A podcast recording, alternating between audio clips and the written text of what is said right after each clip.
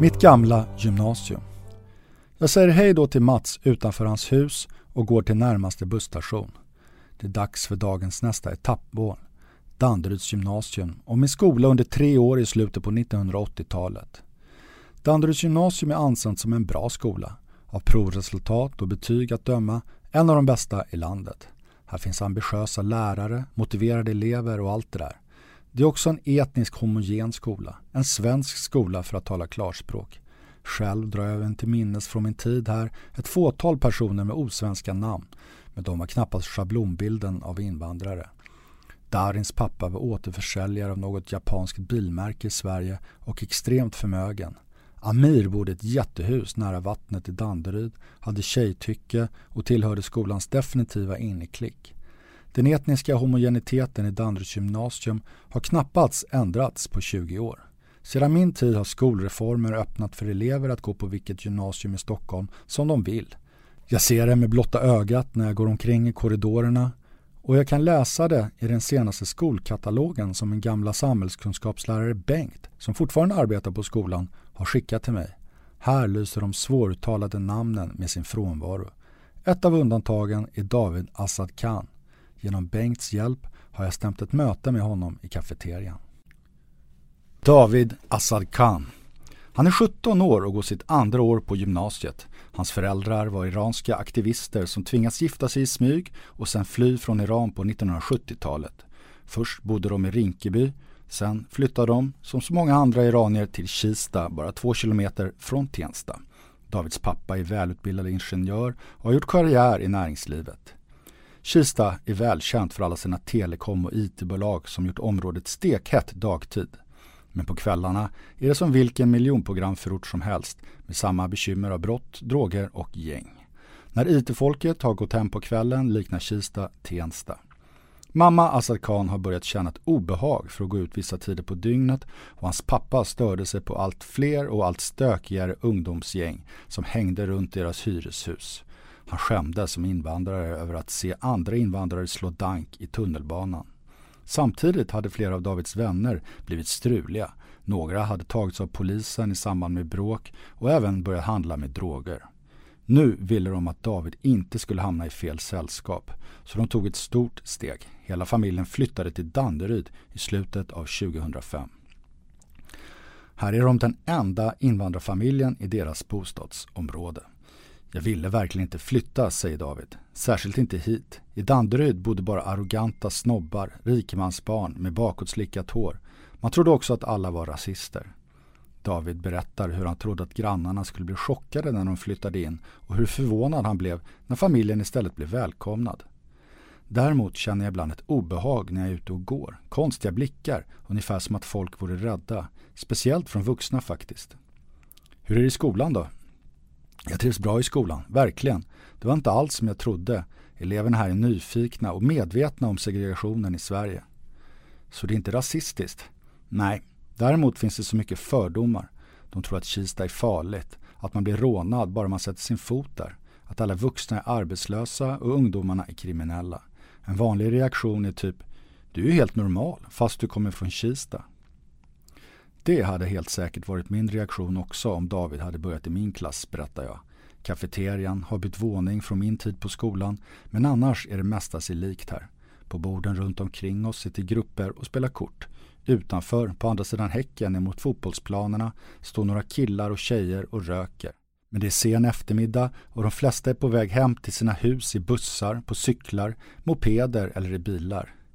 Miljön väcker många minnen, men knappast någon skön och harmonisk känsla av nostalgi. Inte ens studentperiodens vilda festande med ett tjugotal studentskivor på en dryg månad får mig att drömma mig tillbaka. Men festerna var fantastiska. Ibland på en hyrd båt, ofta i en påkostad lokal inne i stan. Klädseln kunde vara smoking. Det bjöds på en exklusiv trerättersmeny och det hölls en massa tal. Det liknade bröllop. Ibland kom eftersläntar från festen direkt till skolan, iförda gårdagens smoking och fortfarande lite sluddriga. Det brukade bara hålla i ett par timmar. Sen låg vi utslagna i gräset, omöjliga att väcka. Visst hade vi kontakter med jämnåriga från andra skolor, från andra delar av Stockholm. Men de här banden knöts främst med kompisgäng och jämlikar från den heliga fyrenigheten, alltså Lidingö, Bromma eller Saltsjöbaden. Och så Östermalm förstås. På festerna och studentskivorna dök det ofta upp kill eller tjejgäng från någon av dessa heliga förorter som hade knutit kontakt med djursholmare. När jag gick i andra årskursen arrangerades tävlingar i olika sporter mot gymnasiet i Saltsjöbaden. De gick under namnet Rika barn leka bäst men jag minns inte hur officiellt just det namnet var. På kvällen var det stor fest, men något utbyte med en skola i Kista som jämfört med Saltsjöbaden ligger nästgårds till Danderyd var givetvis aldrig tal om. Att fördomarna kunde frodas är inte så märkligt, det har jag förstått sedan länge. Det intressanta är att höra Davids bild av Danderyd och hur fördomarna även frodas åt andra hållet. Jag visste ingenting om segregation när jag var liten utan trodde helt enkelt att en svensk var någon mörkhyad som hade föräldrar från ett annat land. Den enda svensken i vår klass, Jesper, han var bara ett undantag från den här regeln. Hur går det för dina kompisar idag? Många av mina gamla Kista-kompisar går kvar i skolan fortfarande men har slutat att plugga och skiter i allt. Andra vill gå vidare och skaffa sig en bra utbildning men det kräver verkligen en järnvilja för att inte ge upp. Ett problem är familjetraditionen. Det finns ingen kultur och uppmuntran hemifrån. Men det värsta är att många undrar om det är värt det. Man får ändå inget jobb, tänker de. För att de har fel namn? Ja, precis. Så tänker många. Media hjälper till att ge den bilden. Men jag saknar kompisarna i Kista, säger David. Det var en annan atmosfär där. Det fanns en grabbkänsla, broderskap, där man backade upp varandra i vått och torrt. David blir tyst då och då när vi kommer in på Kista. Shit, det väcker så mycket minnen. Jag blir nostalgisk. Det är skönt att prata. Han berättar om hur han ett par gånger var med i stora slagsmål mot gäng från andra förorter. Hur bråken planerades i förväg via mobiltelefoner eller internet och där ledarna sofistikerat gjorde upp om mötesplatser och vilka regler som gällde. Det var gäng från bland annat Kista, Rinkeby, Tensta och Hässelby som slogs mot varandra. Det var hårt. Man slogs i princip till någon bröt någonting, en arm kanske. Jag såg ett slagsmål här i skolan en gång. Det var rätt larvigt faktiskt. Jag hade svårt att hålla mig för skratt. David är snabbtänkt och verbal, verkar begåvad. Jag vet från min gamla lärare Bengt att han är duktig i skolan. Jag slås av hur reflekterande han är. Dels när han beskriver segregationen i Sverige, dels hur den dolt smyger sig in i hans relationer med svenskarna i skolan. Han vill göra sitt stora slutarbete i gymnasiet om just segregationen och fördomarna i Sverige. Det ska bli någon typ av dokumentärfilm, ungefär som Michael Moore har jag tänkt, säger han. Jag vill bland annat sätta fingret på det typiskt svenska. Du vet, folk här i skolan säger till mig att du måste ha haft en sån tuff uppväxt. Sånt att tycka synd om snack, det är det värsta jag vet. Det är nedvärderande, ungefär som att säga att jag är bättre än du. Visst, det finns en medvetenhet bland unga i Danderyd och säkert i hela Sverige om hur långt segregationen har gått och hur fel det är. Men ingen vilja att förändra. Om ni tycker något är fel, gör något då. Jag är själv engagerad politiskt, men jag känner ingen annan som är det. Vilka umgås du med här i skolan? Jag har valt att köra en ganska låg profil. Vill inte umgås med för många och bli den populära exotiska invandrarkillen, typ. Men kan det inte vara kul att få hångla med tjejer? Det säger jag inte att jag inte gör, säger David och skrattar. Men allvarligt, jag tänker hela tiden på att folk ser mig på ett annat sätt därför att jag inte är helt svensk. Det är jobbigt. Det kan handla om en blick, en inte illa menad kommentar. Ibland försöker jag att intala mig att jag kanske övertolkar situationen men känslan kommer ändå tillbaka. Att jag blir särbehandlad på något sätt. Med mina klasskamrater försvann det men sen i tvåan tog man nya ämnen och fick nya klasskamrater och då kom den här känslan tillbaka. Hade du börjat i min klass på gymnasiet kan jag tänka mig att jag hade sagt något överdrivet trevligt första dagen eller frågat en massa med saker för att visa att jag minsann inte har några fördomar eller konstiga fientliga tankar om någon. Sen hade det blivit överdrivet och fel, säger jag. Precis, så är det. Så känns det. Det är inte rasism, men eh, jag har svårt att sätta fingret på det. Det är som att bli särbehandlad på något sätt, både positivt och negativt i bastun. Hade någon ett år tidigare sagt till mig att det finns ett badhus i Tensta hade jag haft min bild klar av bedrövelsen. En nedgången kall lokal, smutsvitt kvadratiskt kakel, trasiga duschar och tomt på besökare. Något annat hade varit en sensation. Jag konstaterar glatt att sensationen är ett faktum. I badhuset finns det tre olika pooler. Det är rent och fräscht. Det finns en välutrustad styrkolokal med allt tänkbart godis för kroppen. De tatuerade muskelbergen går omkring som kungar, precis som i vilken styrkolokal som helst. Men här finns även den äldre mannen från Chile som springer på löpbandet och den somaliska kvinnan i sjal som tränar magmusklerna. I duschavdelningen finns en nybyggd turkisk våtbastu och en traditionell torrbastu. Den senare har blivit mitt absoluta favoritställe i Tensta.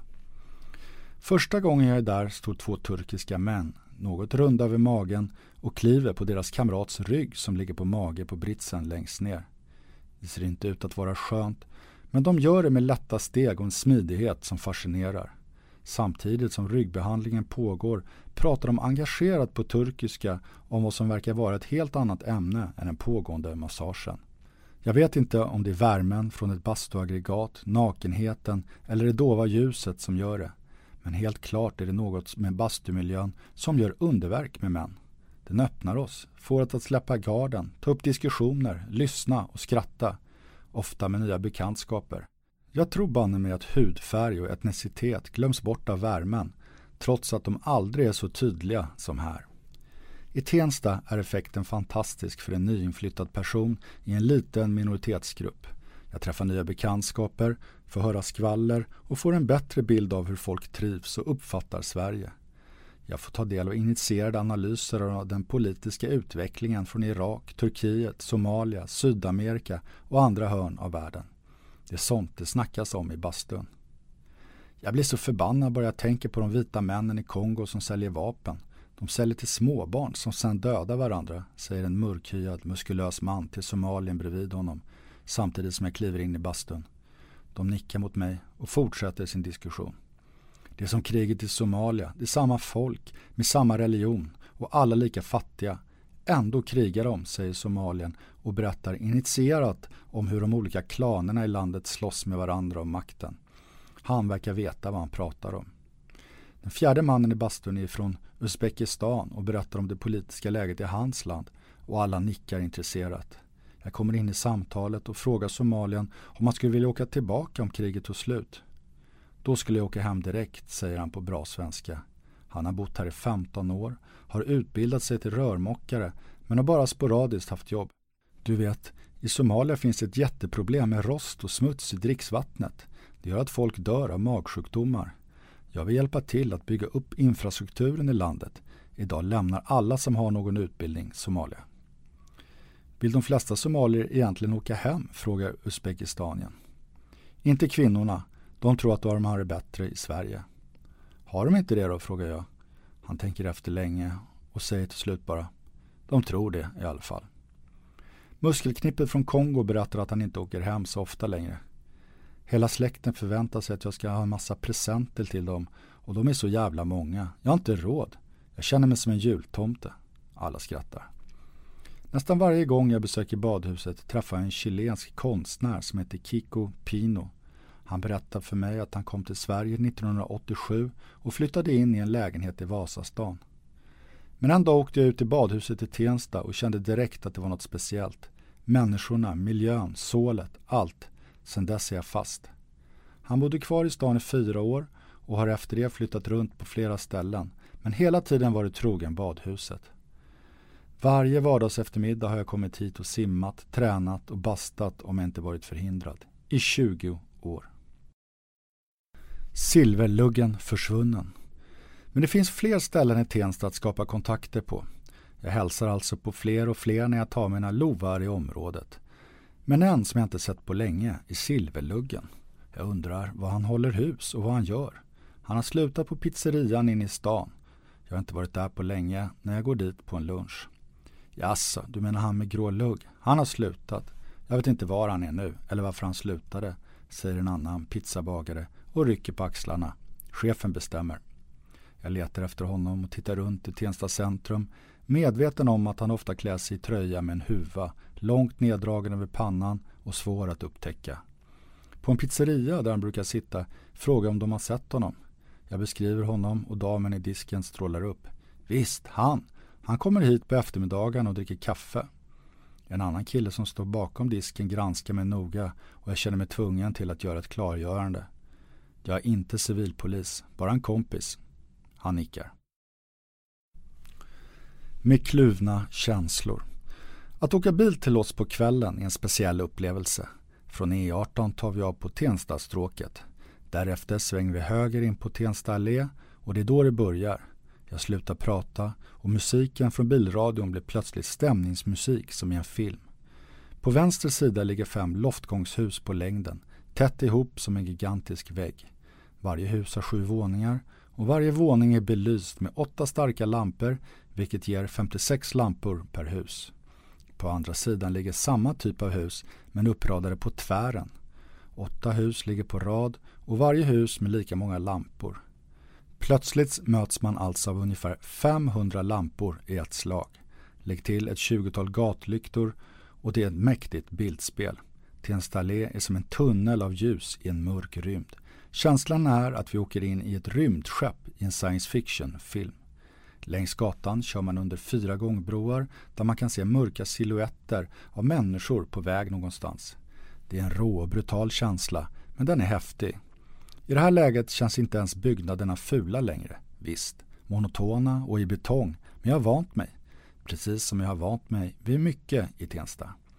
Jag tänker på det när jag kommer upp från tunnelbanan efter en arbetsdag och ser de två fruktstånden på torget, människor på bänkar och de som är på väg någonstans. Vid sidan av mitt vanliga jobb befinner jag mig samtidigt på en upptäcktsfärd i något okänt. Varje möte, basketmatch, läxläsning ger mig nya intryck, nya perspektiv och tar mig in på ny orörd mark. Jag blir också glad av upptäckter jag gör, som av hur välskött miljön är i Tensta. Lekplatser, daghem, bibliotek, badhus i toppskick. Mellan husen är rabatterna välansade och det finns mycket grönska. Jag blir glad över hur mycket vänlighet det finns mellan människor, alla leenden, skratt, passionerade diskussioner jag ser.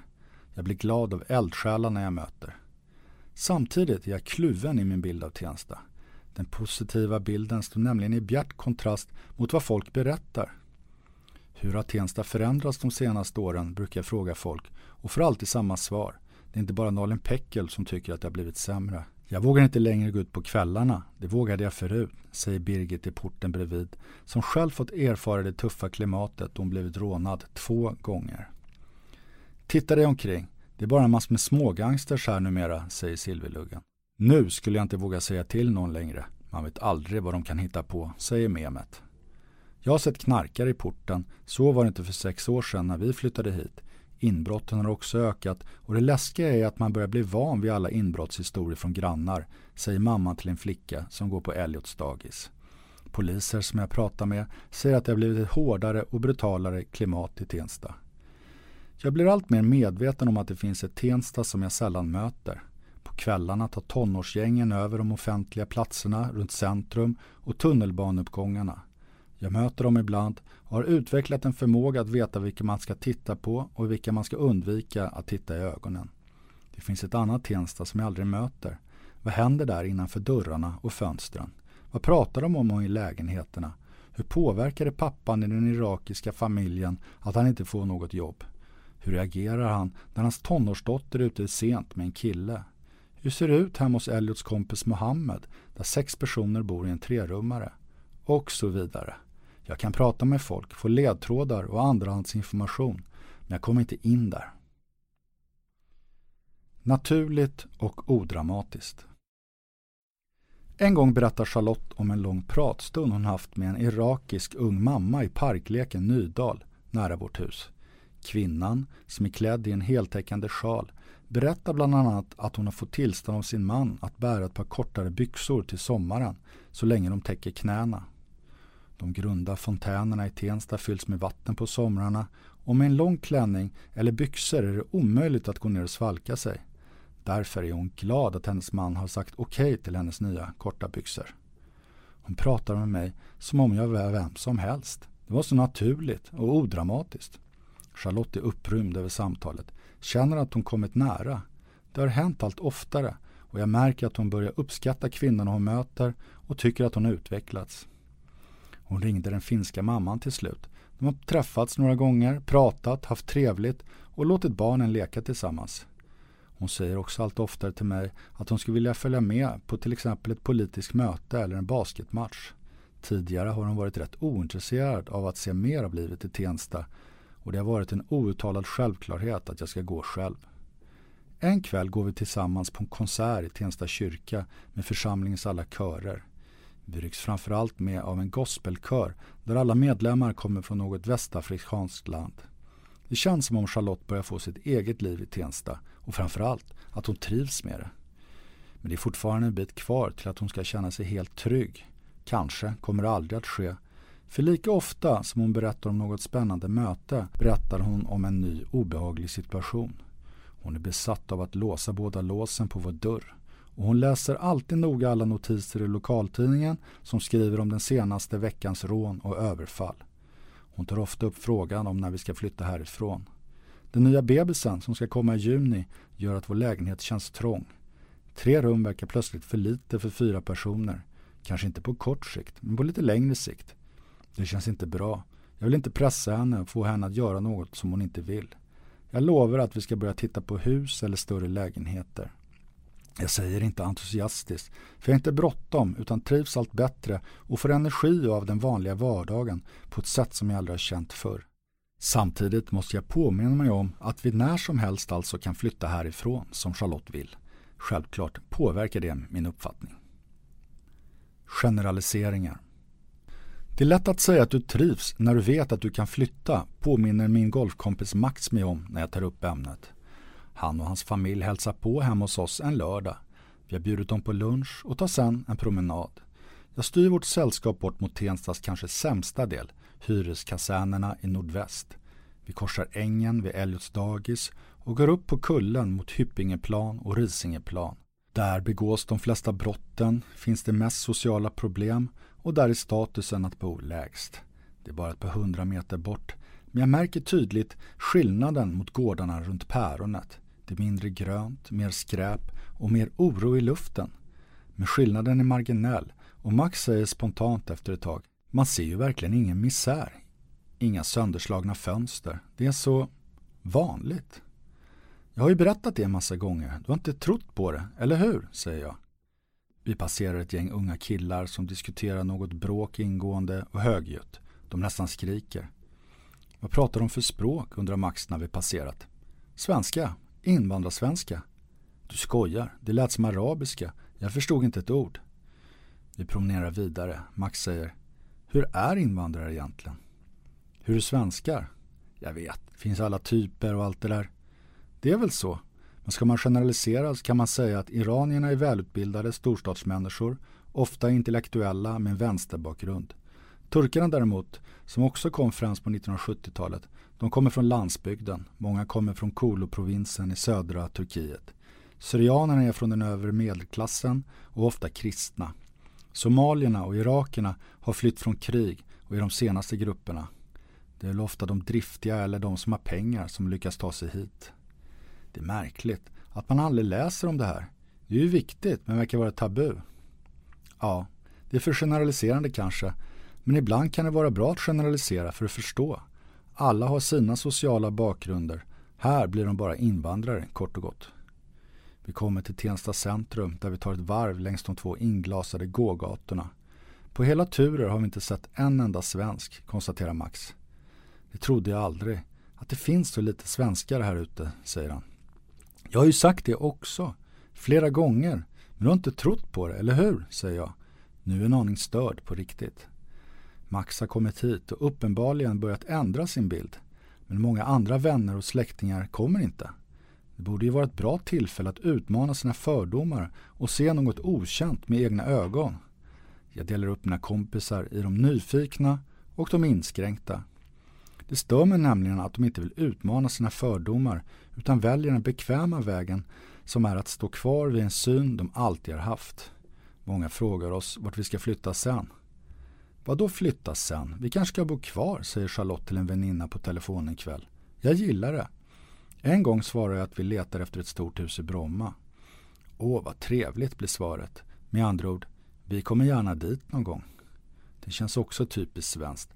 att ha en fast bild av något som det ska mycket till för att rubba. Jag börjar tro det, att svenskarna är inskränkta och har svårt att ändra uppfattningar. Jag möter hela tiden människor med en bestämd bild av hur det är i Tensta och det är en bild av problem. Men när problem av den här typen ska lösas ligger det inte på oss själva eller några frivilligorganisationer att ta tag i det. Utan vi har vant oss vid att det är samhället som ska göra det. Och då finns det ingen anledning att åka dit eller göra något själv. Per Marco Ristilami, forskare i etnologi vid Malmö universitet, menar att svenskar tycker att det är särskilt jobbigt att erkänna problemen i storstädernas invandrartäta förorter. Hans teori är att vi vill vara och tror att vi är mer moderna än andra länder. De här förorterna skulle ju vara just moderna och nyskapande. Så när det blir kris i förorten blir det kris i svenskarnas förhållande till det moderna. Det blir ett slags identitetskris. Jag skriver under på den teorin och tänker att samma förklaring kan nog användas för hela integrationsproblematiken. Sverige är ju i människors medvetande ett välfärdsland och ett öppet land som välkomnar invandrare och framförallt har sociala system för att ta hand om nya medborgare. Precis som vi i folks medvetande har världsledande sjukvård och skola. Men när bevisen blir allt starkare för att integrationen har misslyckats är det jobbigt att ta till sig.